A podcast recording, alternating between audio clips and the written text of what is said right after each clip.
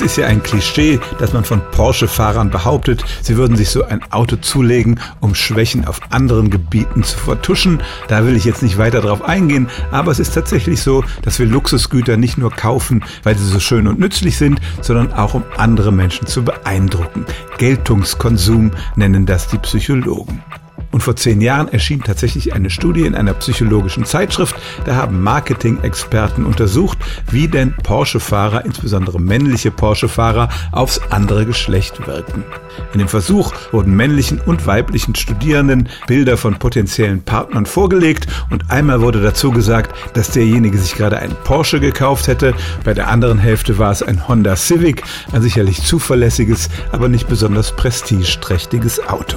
Und während es den Männern Männern ziemlich egal war, was die potenzielle Partnerin für ein Auto fuhr, war es bei den Frauen tatsächlich so, dass sie lieber mit dem Porsche-Fahrer auf ein Date gehen würden, als mit dem Honda-Fahrer.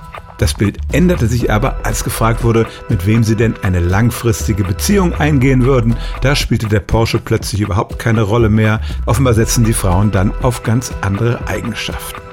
Was der Versuch aber tatsächlich gezeigt hat, ist, so wie der männliche Pfau mit seinem bunten Federkleid bei den Weibchen Erfolg hat, so kann es auch zumindest für den kurzen Spaß für einen Mann ganz nützlich sein, wenn er zu einer Verabredung mit einem prestigeträchtigen Auto vorfährt. Stellen auch Sie Ihre alltäglichste Frage unter stimmtz.radio1.de.